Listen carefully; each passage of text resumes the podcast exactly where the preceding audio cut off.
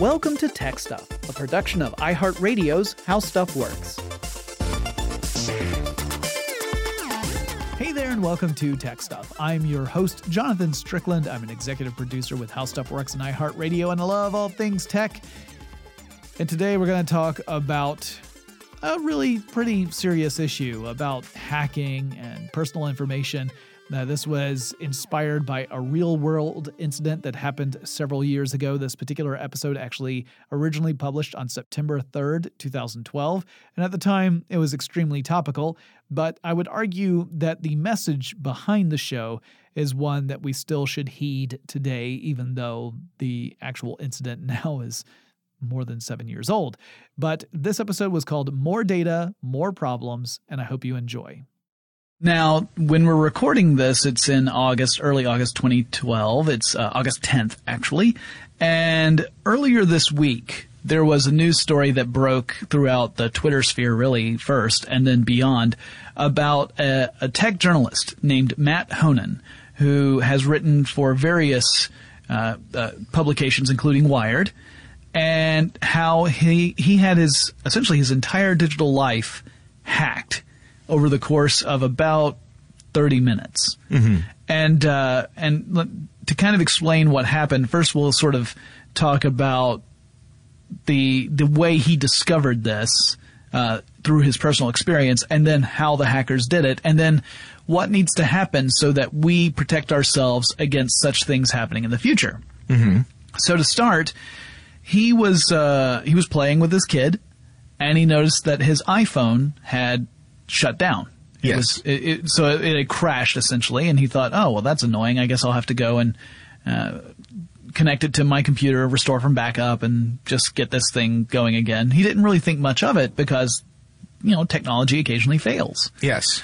So then he goes and he goes over to his computer and uh, tries to start that up, and that also isn't loading up properly. It's asking him for information that he doesn't have, and it won't accept his password. And so he's thinking, well, that's weird. But he doesn't, again, panic yet. Uh, he then thinks about trying his iPad, which also isn't working. Mm-hmm. And he tries logging into his uh, Google account using a different computer, and that also gives him a failure. And it's at that point where he's thinking something seriously wrong is happening. And eventually he starts noticing that his own Twitter handle is posting stuff, uh, and he's not the one doing it. Right. And so he can't access his Twitter account anymore either. And there are these horrible Twitter messages with various, you know, uh, uh, uh inappropriate tweets going out, things right. that are racist or homophobic or having lots of foul language in it. Um, and it's just, you know, it's, it's just beyond his control. He gets on the phone with Apple trying to find out what's going on, uh, to explain that his, uh, his account has been hacked and it takes him quite some time before they're able to sort this out. Part of the reason is that they, for a while, were looking at the wrong account. Yes. They had his name wrong. Mm-hmm. And so they were looking at an account that had none of the issues he was explaining. And then when the Apple representative repeated his name back to him, that's when he said, wait a minute, that's not who I am. Mm-hmm. My, I'm Mat Honan. You've got the wrong name. And then once they switched their focus, then they started seeing, oh, well, before you called in, and actually I think Honan had to ask about this. Yes. They didn't, they didn't um, volunteer this information, but before Honan had called in, someone else had called in to regain access. They said to regain access. Really, it was to gain access for the first time. It was the hackers who had called in mm-hmm. to because they had claimed that they no longer had the password or security question answers, so they could not uh, get the password normally. Yeah, they were trying to get into his .me email. Right, and the the reason for all of this is probably the craziest part of the story, although the pathway of how the hackers got to the point where they were able to do all these things. You know, once they got access to his iCloud account, they were able to do things like wipe his devices, which is what happened. They wiped his iPhone, his Mac, and his iPad. in part to prevent him from being able to head them off while they were going down this trail mm-hmm. of hacking his digital life. They were also able, because of the way he had uh, interconnected various accounts, they were able to do things like reset his Google pa- password, send the message to the .me address, which they already had access to Yes. because they had gained it from Apple. Once they got the password for the Google account, then they were able to get the password for Twitter because that's where you know, he had his Twitter account uh, attached to his Google account. So it was kind of a leapfrog thing, right? He would they, they could do a password recovery from one system. It would send the message to one of the email addresses that was already compromised, and then they would get access to the next thing. Turns out what the hackers were interested in from the very beginning was getting hold of his Twitter account and posting these messages. Mm-hmm. That's really just for laughs. That's all they really wanted to do. They weren't really out to make uh, a big show that you know it should be Mat Honan that should suffer for this. Uh, it had nothing to do with Gizmodo, which Honan had written for, and his account was uh, linked to Gizmodo's account. It had never been unlinked, even though he no longer wrote for Gizmodo. So they also had access to Gizmodo's Twitter account and hijacked that for a while. Um, so you you know it, it turned out the only reason they wanted to get his Twitter account was because he had one of the most rare things in Twitter, a three-letter Twitter handle. Yes. You know, because most people had to go with a longer Twitter handle because, of course, once one's taken, it's gone. Yes. So um, people who manage to land one of those three-letter accounts are rare, and so they thought, oh, this is that's that's why they targeted this particular Twitter account. It had nothing to do with him personally. Right. It had nothing to do with who he worked for. It had nothing to do with the fact that he was a tech journalist. It was just because his Twitter handle was three letters long. Mm-hmm, And um, that's crazy to me. First of all, that you know that that was the that they were they were willing to go through the steps that they had to go through in order to get this one Twitter account.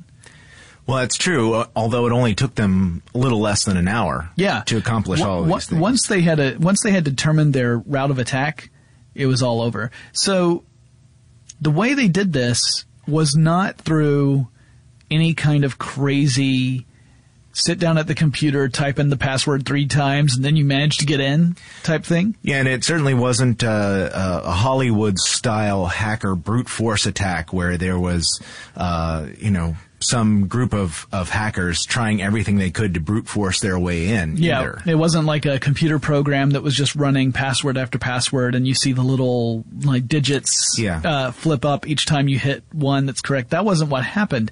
Uh, what happened was much more simple, really, in a way, because it had nothing to do with using code. No, It it had everything to do with manipulating systems, but from a person perspective, not or, or a policy perspective, not from a technological one. Yeah, yeah, and it's it's also clear that although uh, Apple's security procedures uh, are in part to at fault, um, they are not the only ones the hackers targeted to get more information on on Honan, and that Right. Um, it, it just so happened that. Uh, uh, the information they needed coincided across multiple companies with his accounts. Right. And once they got some information from a couple places, they were uh, easily able to to go in and, and fiddle with other stuff. there are really three parties that are I, I don't want to say at fault. You don't blame the victim. There are three Right. party there are three parties that made this possible for the hackers to get the access to to the accounts. One of those is Honan himself. Yeah, Uh, and he freely admits that. Yes, if you he has written an incredible uh, uh, article that that documents this entire process and what he went through. He he blogged about it when it happened, but then he wrote up a much more comprehensive account of it for Wired. Yeah. and uh, and it's a very interesting read. I highly recommend you read it, especially if you're concerned with your own potential security, you know, Yeah. computer security. So uh, he was at fault, and not at fault. He was he he. Some of his choices made this possible. Yes. Uh, the uh, Amazon, uh, Amazon.com, also its policies made this possible, mm-hmm. And Apple's policies made this possible. So those three parties together made it possible for the hackers to achieve this, and uh, and it's kind of interesting how how they came about it. Yeah, and, and some of the irony as we get into this is that uh, some of the very things that made this possible are in place specifically to make it more difficult for someone to steal identities. Yeah. So it actually uh, some of these some of these procedures actually worked in exactly the opposite way in which they were uh, intended when they were implemented. Yeah.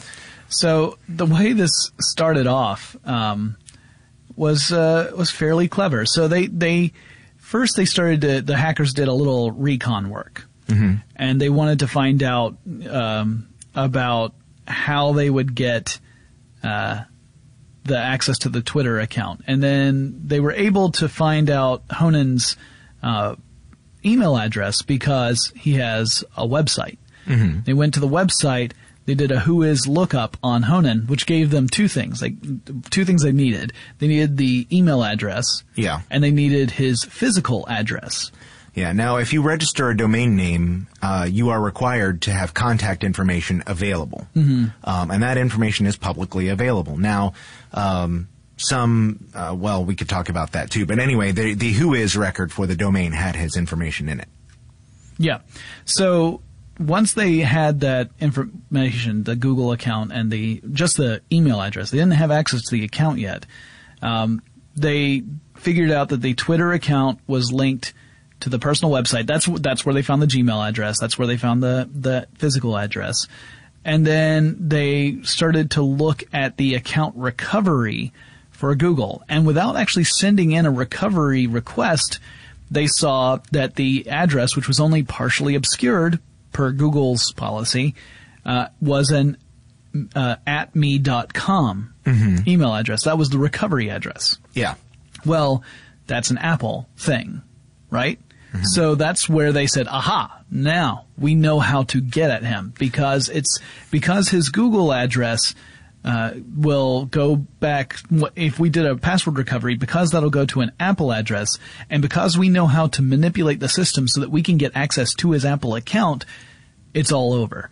And the way they got access to the Apple account was kind of uh, interesting. Now they did not have the password. They did not have the answer to security questions. So calling up Apple and getting access to, the, to this account would require that they have some other information. Mm-hmm. What Apple requires is that you have to have the billing address and the last four digits of the credit card you used to establish that account. Mm-hmm. So what the hackers did was they said, well, there's a good chance that the same credit card this guy used to establish his uh, iCloud account is the one that he uses for Amazon. Yes. And so instead of calling Apple first, they called Amazon first, and they said that they wanted to add a credit card number to the existing Amazon account. That's right.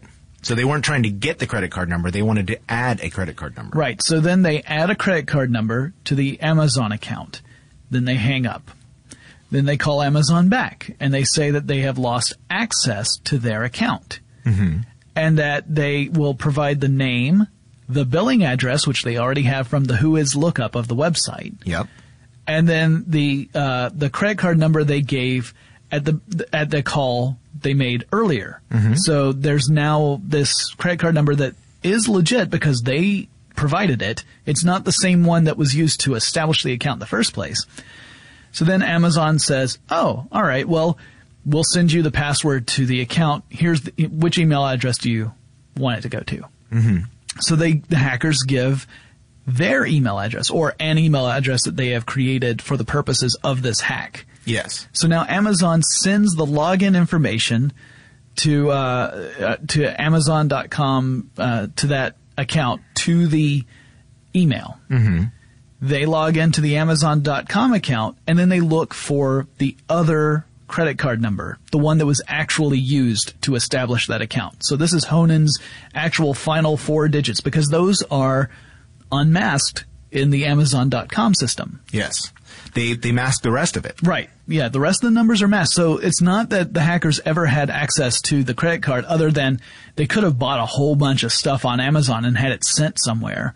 But that's That all they, their goal. That's yeah, that's what they could have done if they had wanted to, but they could not actually pull the credit card number itself, other than the last four digits. Right. But those last four digits are what Apple needs for account verification. Right? Mm-hmm. So they take those four digits, they've got the billing address, they give a call to Apple, they give that information, and because Honan used the same billing address and the same credit card for both services, Apple said, "Oh, well, then you're clearly this guy.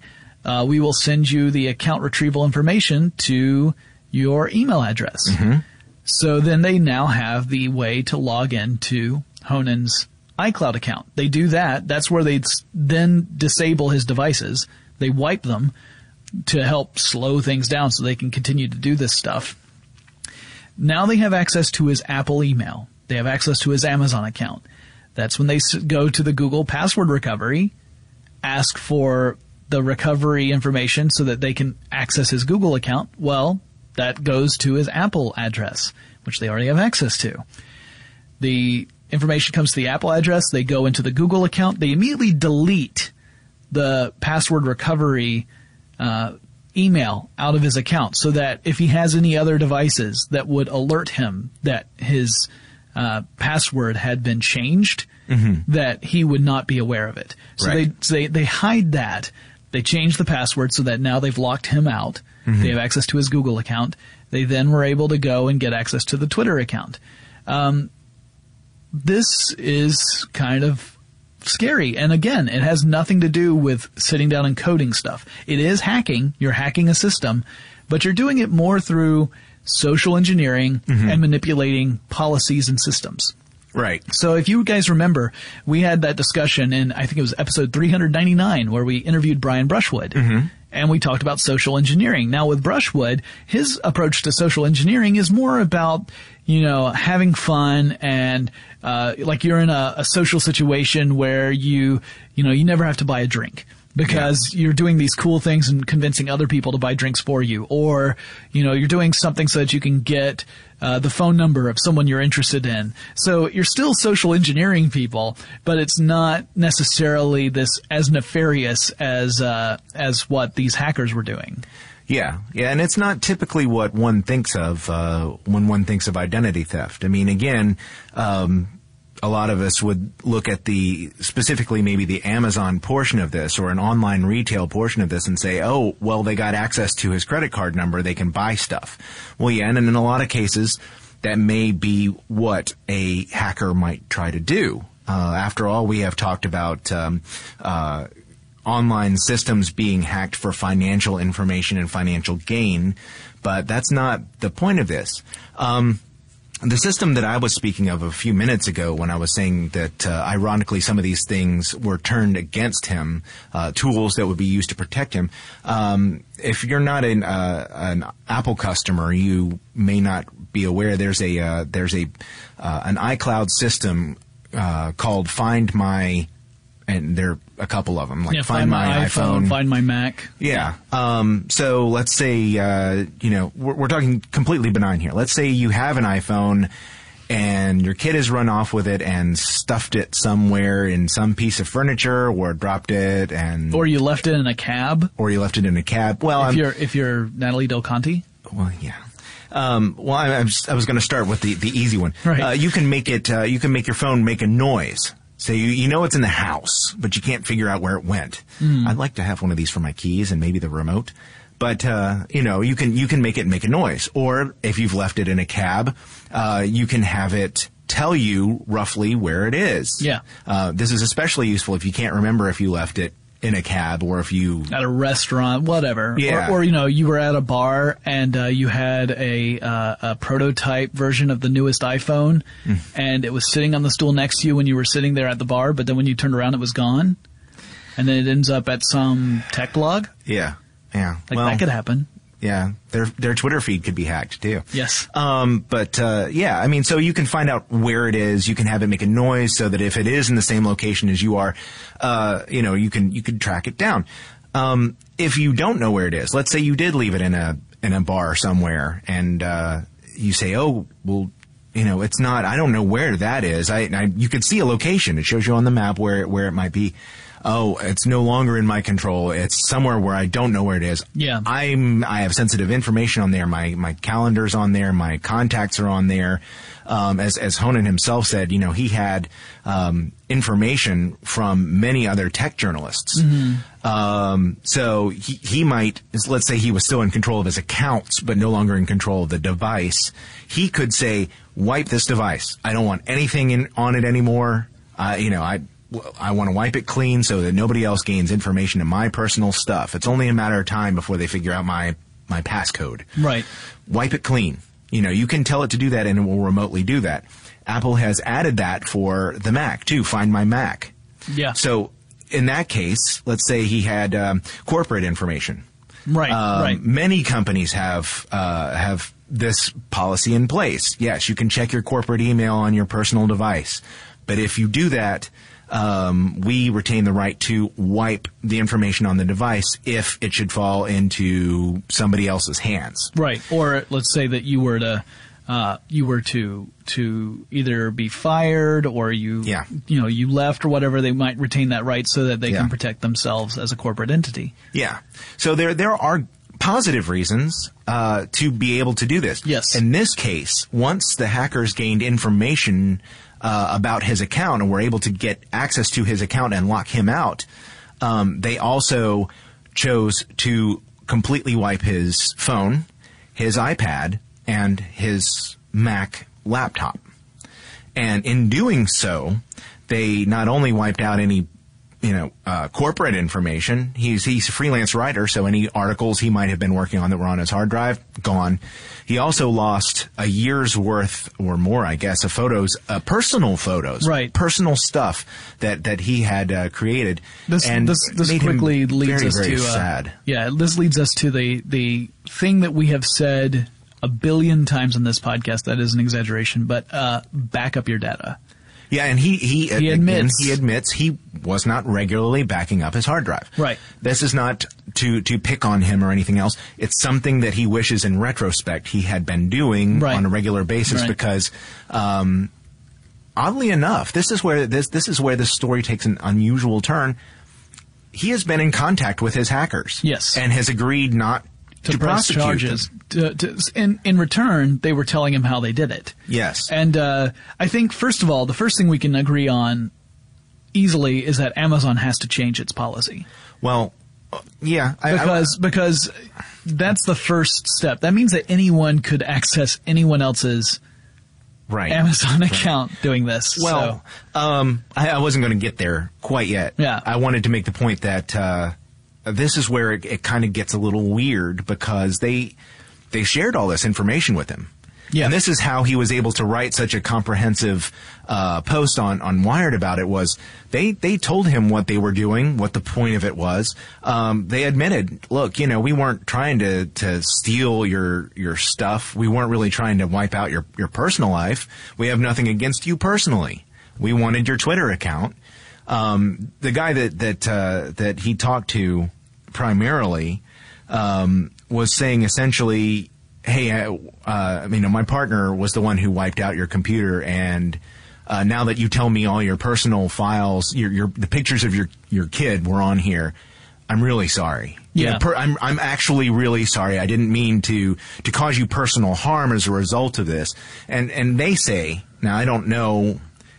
Uh, you know, I, I don't know whether their motives are, are as pure as they say. You know, they say part of it was that they wanted to point out that it really is this easy to hack into your personal account. They wanted to draw attention to that. Now, yeah, I, I sus- hackers say I- that on all the time. I suspect, based upon the messages that they posted on Twitter, that that's something they they that's covering their tracks. I think they were doing it for the kicks. Yes, exactly. That's my personal That's- opinion. Well, if you're looking at again, if you're reading the Twitter the Twitter uh, posts that he that Yeah. were posted under his name, and there were a lot that he left there. He says, "I wanted to keep a record of it." He did delete some because they were overly hurtful. Patently offensive. Yes. And he said, you know, these could actually cause people to feel badly about themselves, and I don't want that. I do want there to be a record of what had happened, but Yeah. not at that, not that, not at the expense of someone else's feelings. Yeah. Um, other than my own, obviously. So then he went out and he deleted the ones they felt were particularly offensive, and then the rest he left up. If you read those, I think it's it's pretty hard to defend yourself with I'm just showing how the system can be hacked. It's more than that. It's also, hey, you know, haha, we did it, you know, the, Right. and and it's so it goes beyond that. And I think it's very telling the the hacker he got in touch with uh, assuming that the what he, the information he gave was accurate about himself, about the hacker himself. Yeah. Um, is a young guy, 19 Yeah. years old, might not quite really get be mature enough to realize, you know, what the consequences are of those actions and what how they could affect the target. Yeah. beyond just oh you know they're thinking we have a goal. We want to uh, get hold of this twitter account. They're not thinking of what consequences are going to be felt by the target beyond just the fact that their twitter handle's been taken over Yeah. and so uh, some of that may just be that they were very narrowly focused on what they wanted to do and they didn't really consider what could happen or how it would feel for that sort of stuff to happen to a person Yeah. Um, so that's that's something there too, and we see that a lot. I mean, there are a lot of hackers out there who, because they can do something, they'll do it, and they don't realize or they don't care what the consequences of that action are going to be to the people who are also involved in that whatever that situation is. Hey guys, it's Jonathan from 2019. Just interrupting this episode to say we're going to take a quick break, but we'll be right back.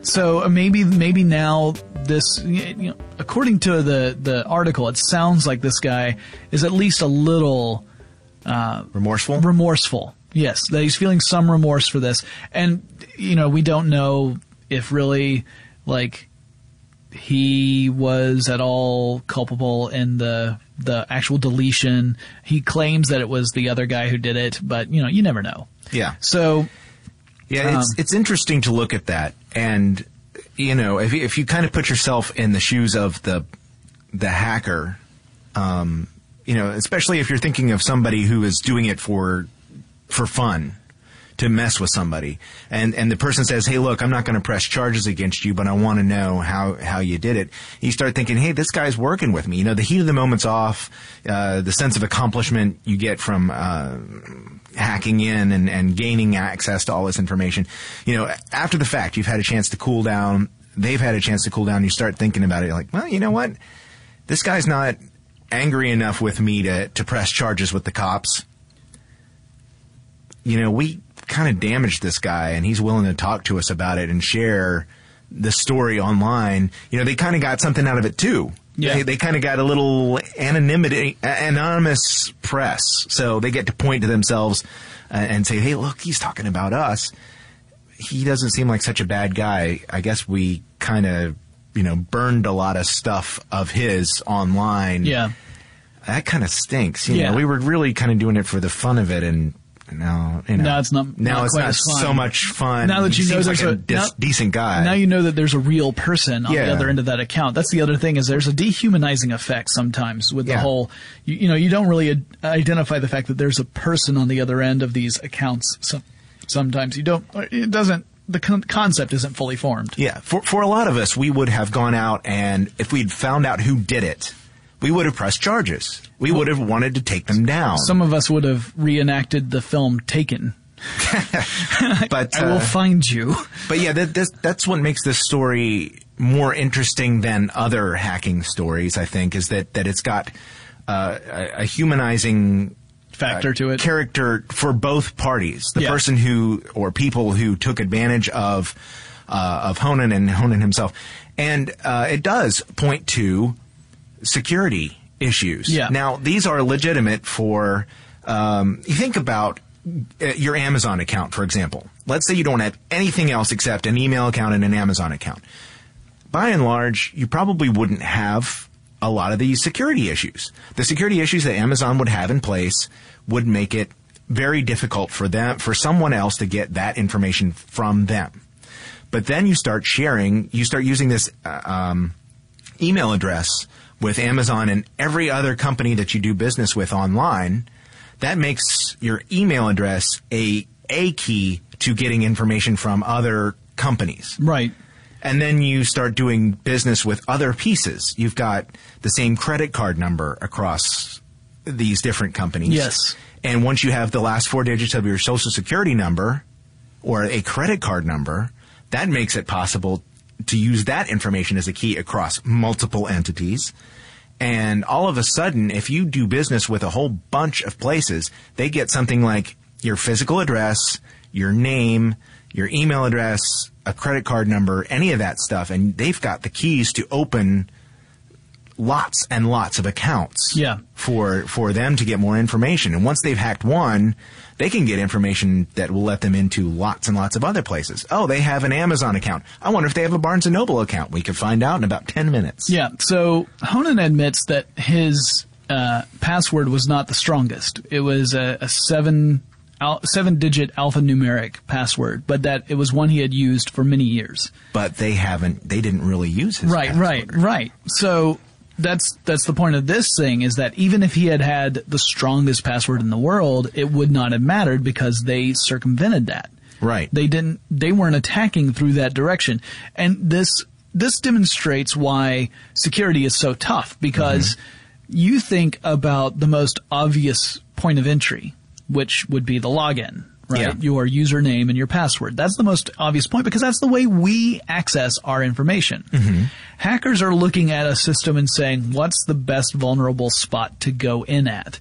And if the front door is heavily locked, you look for a window or a back door. You look for something else that's going to let you get into there mm-hmm. and not even, you just bypass the, the place where you've got all the security and you go in through a different entrance. So when I said that Amazon really needs to work on its policy, mainly the reason for that is that the only thing you need in order to get that, uh, that login recovery information was the credit card number that's associated with the account, which they did by adding in one, uh, the billing address, and an email address, and that's it.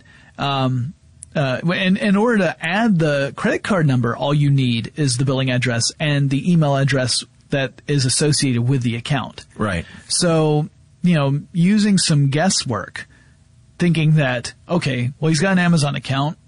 he's probably got an Amazon account. He's probably using this address for that Amazon account.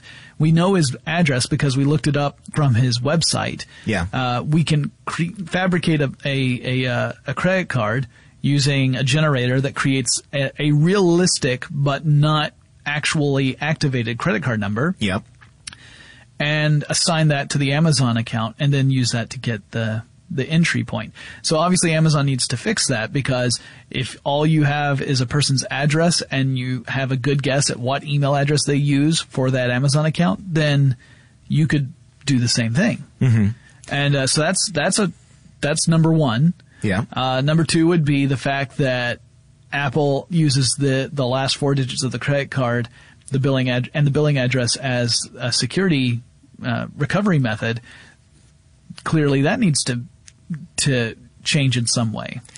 Yeah, I think I think this is a uh, there. There are a couple things now. If you read, uh, there's an account on Honan's Tumblr, and if you want to read some truly hurtful comments, uh, I would suggest reading that um, because uh, some people blame him for owning Apple devices, Which is ridiculous. which is It has- ridiculous. it- he, in fact, the one that, that bugged me probably the most was the one that said serves him right for owning iCrap, and I'm going, you know, this this really could have happened with pretty much any manufacturer or Yeah, it, it, it's just, I mean, Apple had policies that they were able to leverage. That's not to say that other companies don't have those same policies. Yeah, and- it's just that Apple's were well known to them. So that's how they, once they saw the, the me.com address, Yeah. they said, all right, we know how to do this.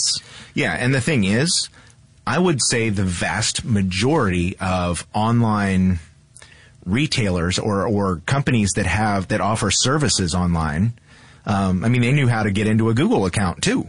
Yeah. Um, and and a lot of them have the same policies. So if you can get, as they did, if you can get one piece, then you can apply it to other pieces and get information from them and put the whole puzzle together that way. So it's not, uh, while, while I've seen people singling out Apple and Amazon and, um, and they should to some degree be, uh, considering new stuff, it's not just their fault. The catch 22 here is once you make an account so locked down that it's extremely hard to get into, it's also hard for you to get into when you do forget your password, when you do forget Yeah. what credit card you used. Say you've got 10 credit cards.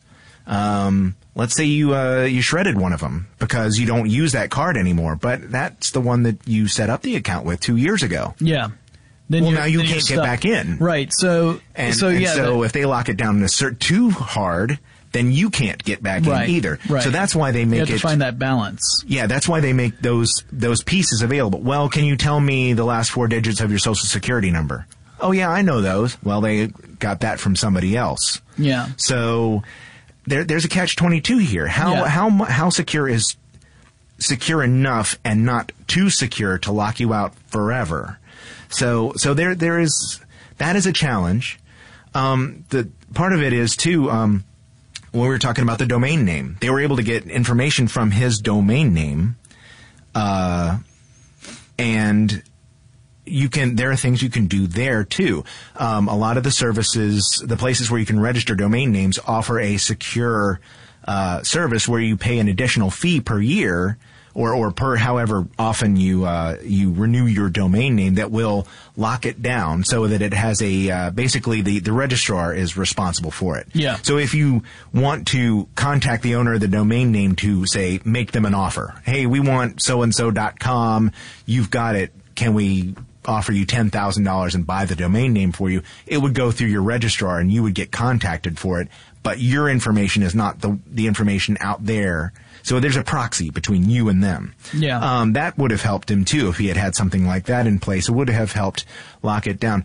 Google, um, the uh, it's it's kind of interesting because what Google showed them was uh, M star star star star star star N at you Yeah. know the the Gmail name.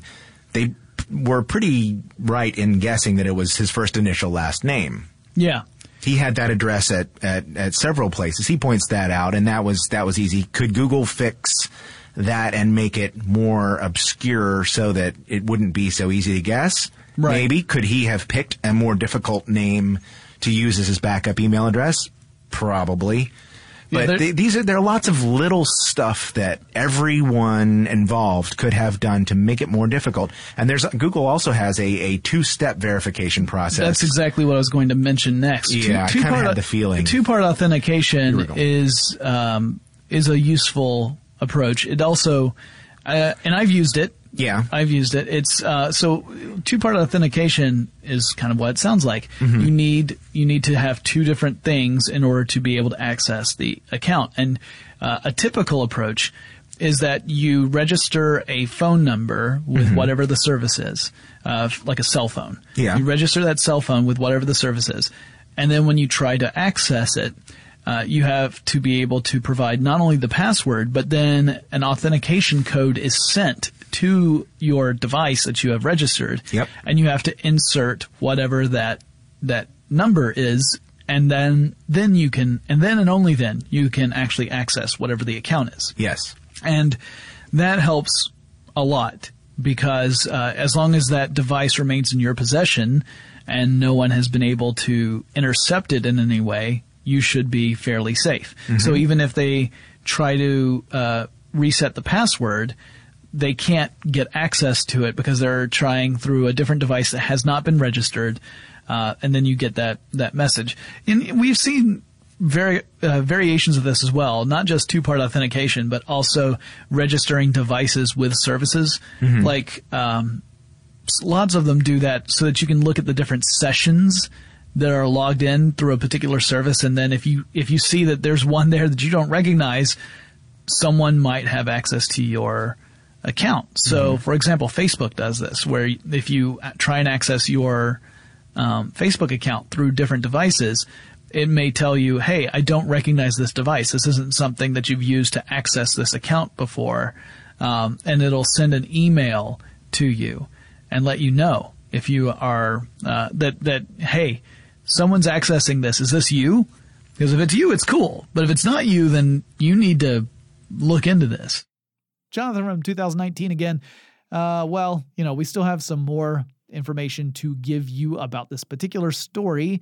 But before we can dive into that, we need to take one more break.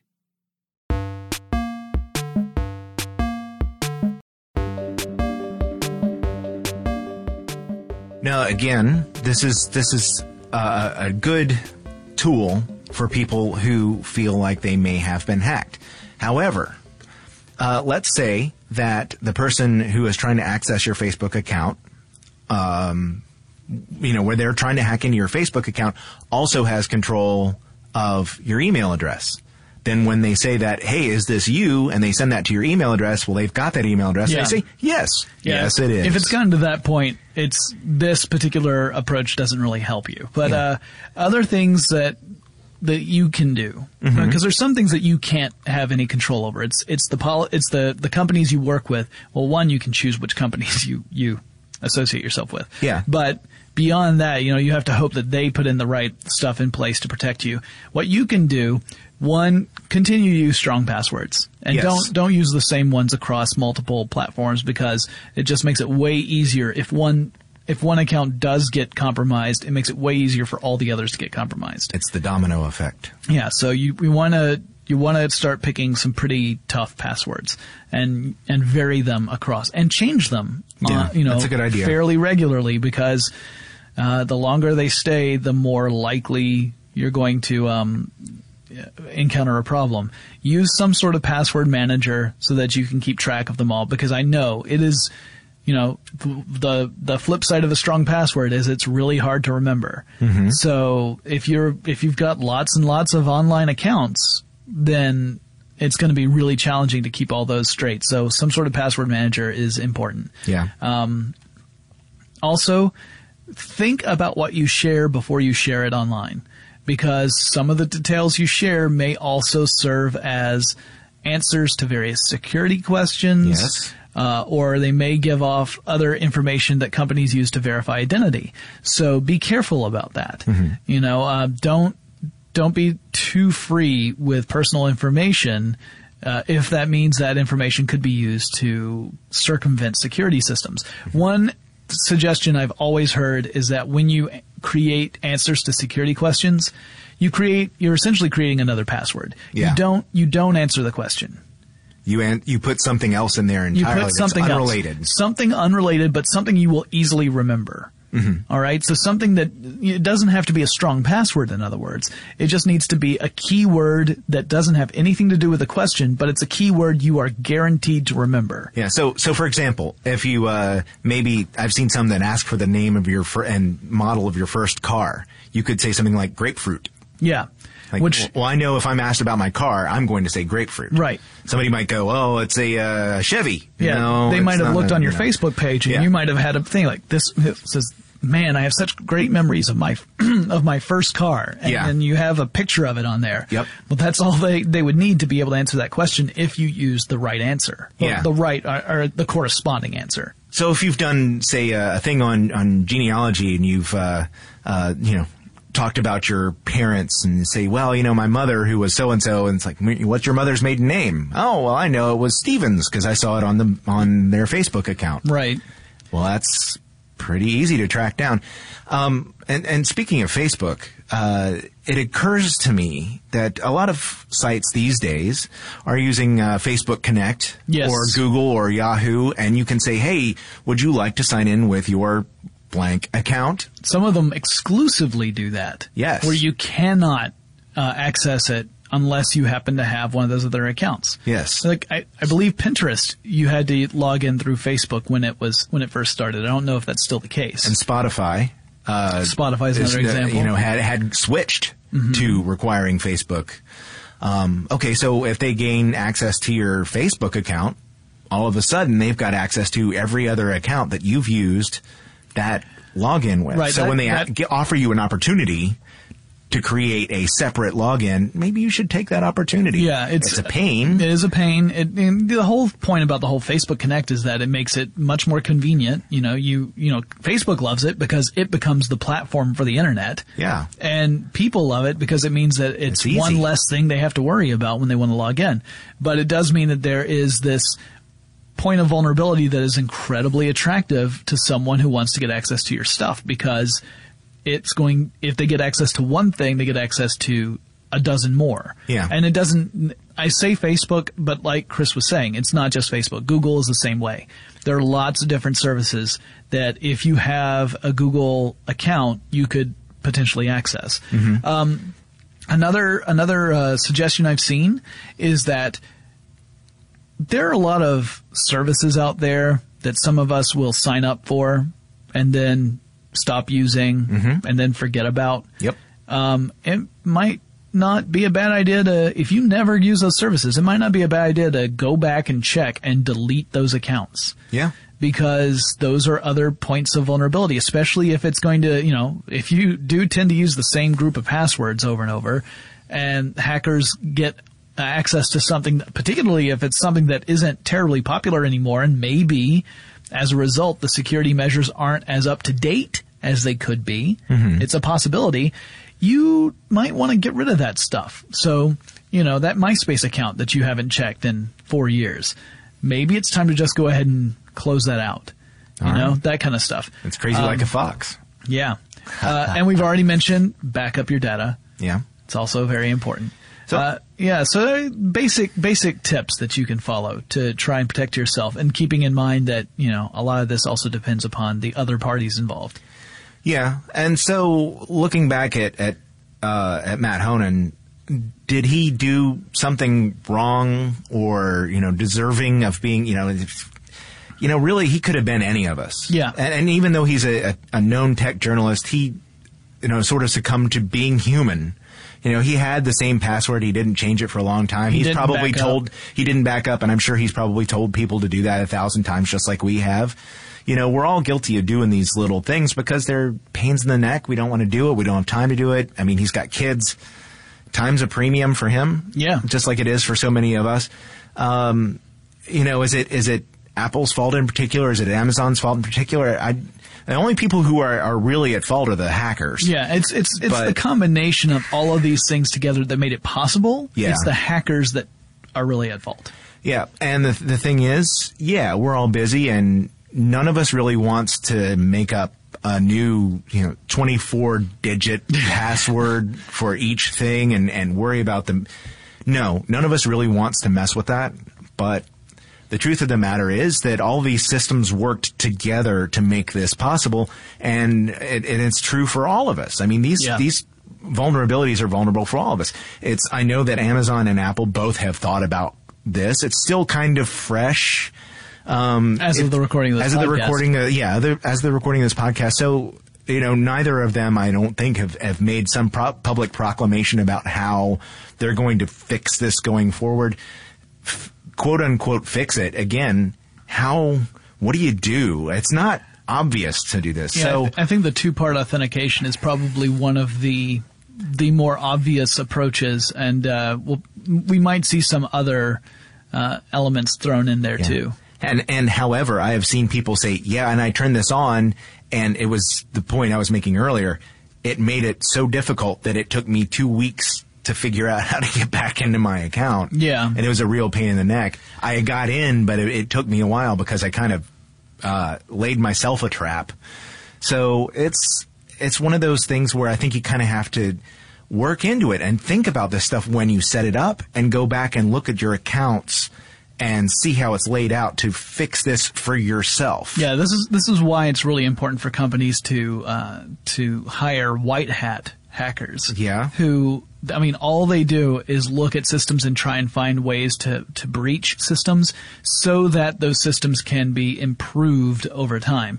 And it's important to get a third party to do it because when you design a system, again, you may be thinking of the obvious points of entry, which is where you've really really put in great security. Yeah. right? Like, you know, like, there's no way anyone's going to get through this, at least not in the next five years. We require people to use non-alphanumeric characters. Well, that's great if they're going to use the password. In Right. this case, they used a backdoor. Yeah, so again, that's why you want to have a third party because they're not thinking the way you think. They're thinking, how do I get into this system? Not, Yep.